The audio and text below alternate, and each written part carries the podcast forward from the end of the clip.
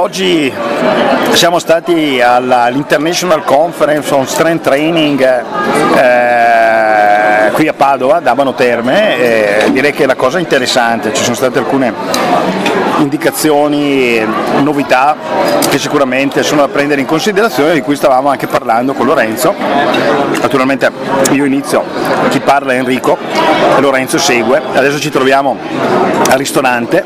per una cena paleo e eh, stavamo discutendo di alcune cose riguardo alla nutrigenomica che abbiamo discusso tra l'altro anche col professor Paoli che potrebbero essere interessanti e quindi lascerò acceso come al solito il registratore quindi, e se sentite degli strani rumori sono dati dalle persone che ci circondano qua al ristorante, però siccome la trasmissione e il formato della trasmissione è informale, eh, ci sentirete spesso in queste condizioni a discutere di cose anche importanti. Cosa stai dicendo Lorenza? Riguardo... Tutto saluto il, anch'io il, i radioascoltatori e eh, cercheremo di ridurre al minimo possibile il, chiaramente il suono, il rumore di fondo e di enfatizzare la, maggiormente le nostre voci, anche se essendo appunto come diceva Enrico informale è bene che la, l'ambiente anche sia proprio di informalità, quindi che non, che non, ci sia nulla di organizzato ma che sia semplicemente una, una registrazione di una, delle discussioni informali che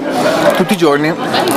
eh, io ed Enrico eh, andiamo a fare legate a vari aspetti del, del, del, dell'allenamento coi pesi ma anche della, della nutrizione e di molte altre tematiche solo magari indirettamente correlate a, al tema. E nella fattispecie oggi abbiamo avuto l'occasione di essere qui a, a Padova a fare questa prima, prima, giornata di lavori al, al, al congresso, al congresso uh, International Strength Training Conference, quindi il congresso mondiale che si tiene ogni due anni in varie località del mondo, quindi siamo, siamo una, ad un evento che è davvero unico in Italia e probabilmente diciamo, non si ripeterà nei prossimi 30 anni. Diciamo che il gota della scienza mondiale per quanto riguarda gli allenamenti, eh, gli allenamenti per la forza e quindi anche nel bodybuilding si è riunito in questa conferenza e ha portato i lavori, i maggiori lavori fatti negli ultimi anni. Esatto, pensate a nomi come per esempio Kramer, che di Kramer abbiamo letto e estraletto ed è stato uno dei grandi pionieri della, dell'allenamento, della fisiologia dell'esercizio all'inizio e i grandi scienziati del, dell'allenamento con i pesi, quindi una persona è, è davvero, con cui è davvero raro poter solo interagire. Ed, ed oggi e nei prossimi due giorni sarà qui con noi ma per esempio nomi come Hakkinen, un altro grande e tra l'altro presidente del comitato scientifico della, della, della conferenza. Ma anche, anche come ad esempio Antonio Paoli di cui stiamo parlando che è un um, docente di fisiologia all'Università di Padova, organizzatore dell'evento qua, qui appunto ad Abano Terme. E eh, con cui abbiamo avuto appunto modo oggi di parlare dopo la sua, la sua bellissima tra l'altro eh, lecture sul eh, la, diciamo, la, quanto, su quanto sia complicato analizzare in maniera scientifica tutte le variabili legate all'allenamento con i pesi. Sono emerse varie, eh, varie diciamo, dimostrazioni empir- eh, scientifiche e in parte anche empiriche di come effettivamente ci sia una, un grande dilemma legato alla, alla, alla, alla famosa dieta ribalto con esatto. alta intensità. La tendenza sostanzialmente è quella di pensare oggi che tutto ciò che è legato alla genetica sia in qualche modo, in, in qualche modo condizionante per quello che noi possiamo fare, quindi i nostri geni in qualche modo condizionano pesantemente quella che è eh, l'esprimibilità di determinati fattori fenotipici come la crescita muscolare. È vero questo naturalmente, però è vero in un modo che è diverso da quello che la maggior parte della popolazione considera eh, corretto, cioè è vero che i geni codificano in parte sicuramente quelle che, le, quelle che saranno le nostre espressioni future in termini di crescita muscolare o risposta a determinati tipi di alimentazione, ma è anche vero che non esiste un solo gene. E quando noi eh, parliamo eh, o facciamo un test genomico qual- che in qualche modo dovrebbe darci la predisposizione, per esempio una malattia, o la predisposizione all'utilizzo di un integratore rispetto un attimo a un altro perché abbiamo una predisposizione per esempio alla deficienza di una determinata vitamina o perché il nostro metabolismo si pensa che possa con, que- con un, un, gene mancante o un, un, eh, o, che, o, con un polimorfismo, un semplice polimorfismo, si possa, eh, possa, condizionare quella che è una normale risposta metabolica.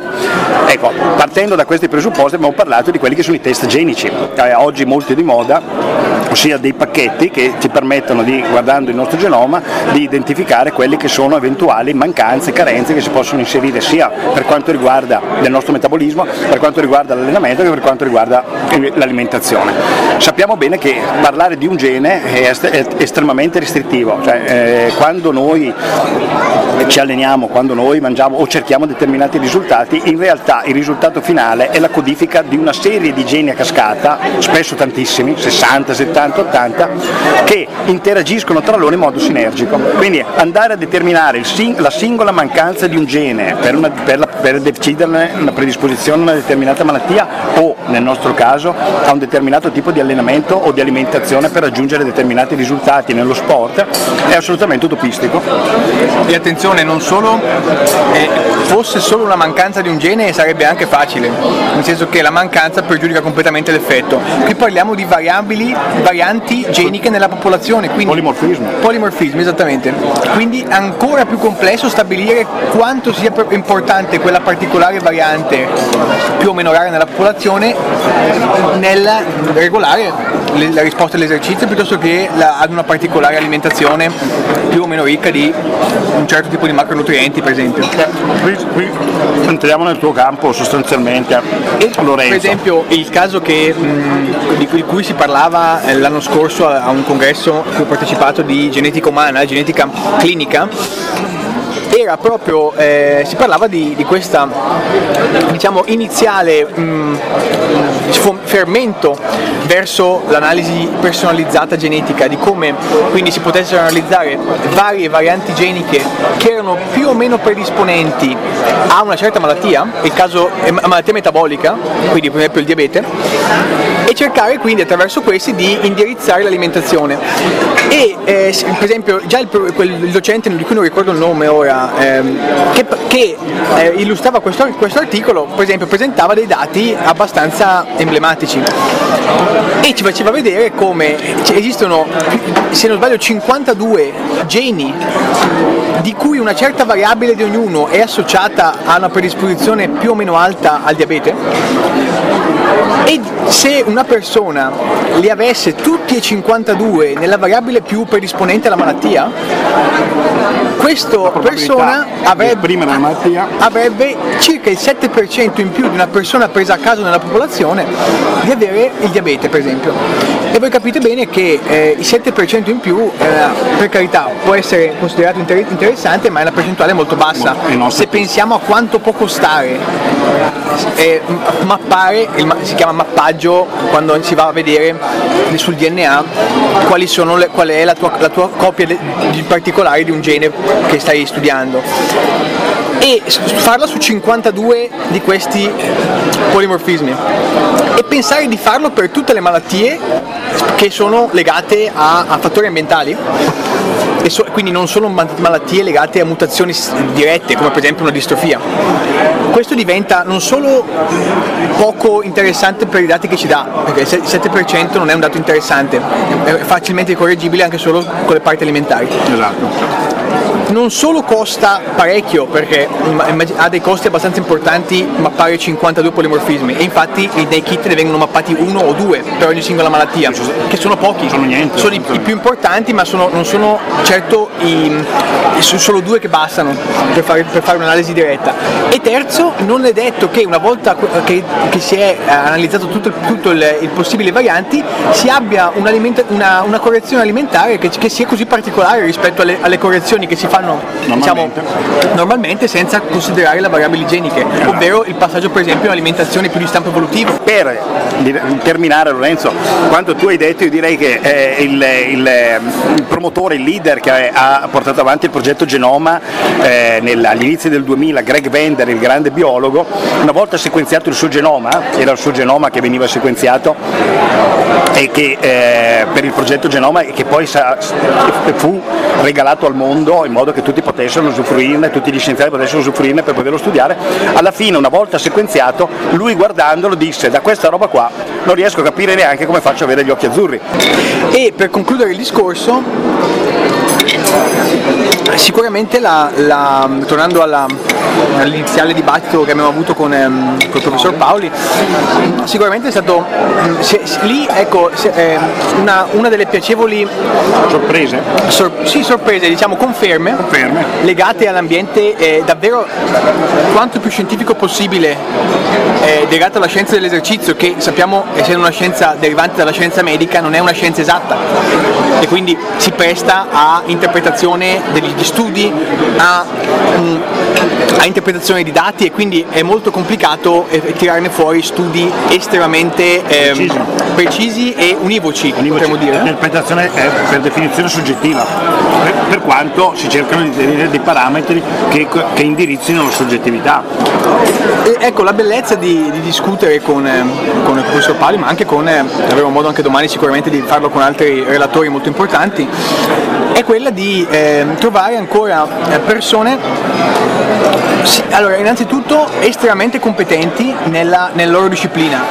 e che non si permettono di parlare diciamo, in maniera eh, non, mm, senza avere una cognizione di caso su quello che stanno dicendo. E questo è un, un problema che, di cui stavamo riflettendo mm, mentre venivamo a casa, è un problema perché, perché in qualche modo è il, il rischio di, di, di, di raccontare e di, di, di, citare studi senza averli propriamente compresi e analizzati eh, ha un, eh, delle, delle, delle diciamo, conseguenze poi legate alla eh, credibilità e alla,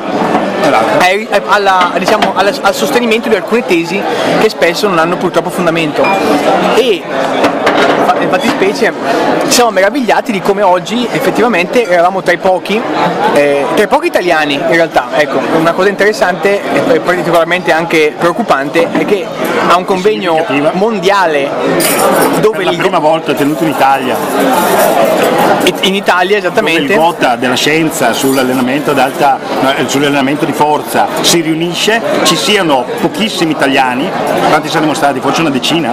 Esclusi i ragazzi dell'università ma quelli non fanno conto perché vengono a sentire il maestro. E ancor meno tecnici del settore. Tecnici del settore. Tecnici che tutti i giorni si occupano di bodybuilding di allenamento per, contro resistenza e oggi avrebbero avuto l'occasione, l'occasione non solo di avere gli ultimi aggiornamenti eh, della ricerca mondiale sul, sull'argomento,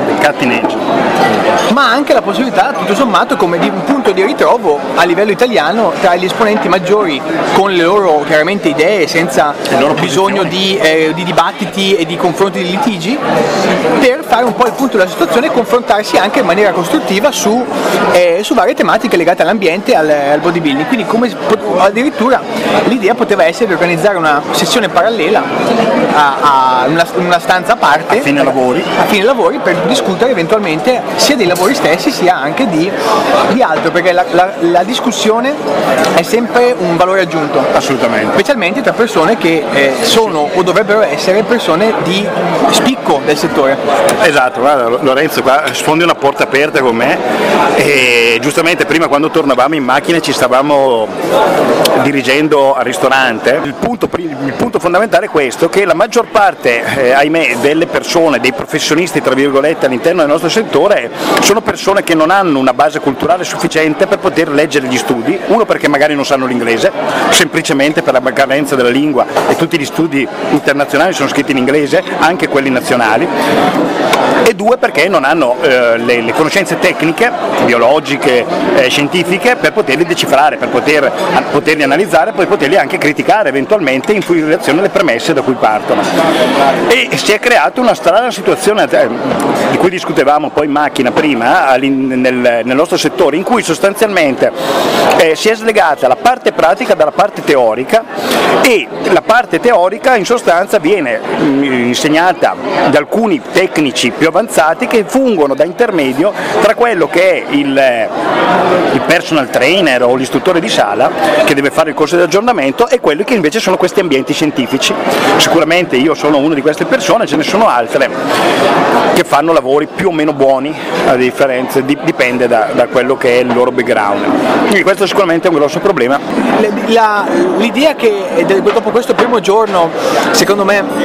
è importante è che la scienza dell'esercizio, se vogliamo chiamarla tale, deve essere un, qualche cosa che, eh, di cui si, si riesca pienamente a comprendere ciò che si sta leggendo e ciò che si sta in qualche modo cercando di creare, perché poi dalla lettura degli studi vengono le teorie. Assolutamente. E questo è assolutamente la eh, Esatto, sì sì. Eh, concordo pienamente Lorenzo, ne abbiamo già parlato prima. La situazione è questa, eh, sia, questo vale sia per quanto riguarda le tecniche di allenamento e quindi tutti i lavori che sono stati fatti negli ultimi dieci anni, soprattutto perché è emerso molto e non vorrei, non,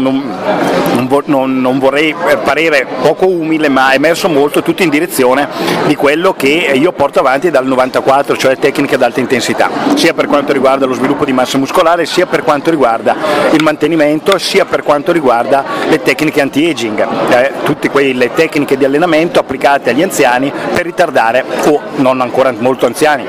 alle persone che invecchiano, per ritardare i processi di invecchiamento. E poi lo stesso problema naturalmente sì, lo, lo vediamo poi anche nella parte alimentare, eh, avremo modo poi di parlare anche di questo, ma visto che... Domani è il grande giorno della parte alimentare applicate al cambiamento della composizione corporea, quindi avremo il secondo giorno ricco di, questo, di questa tematica e di queste idee.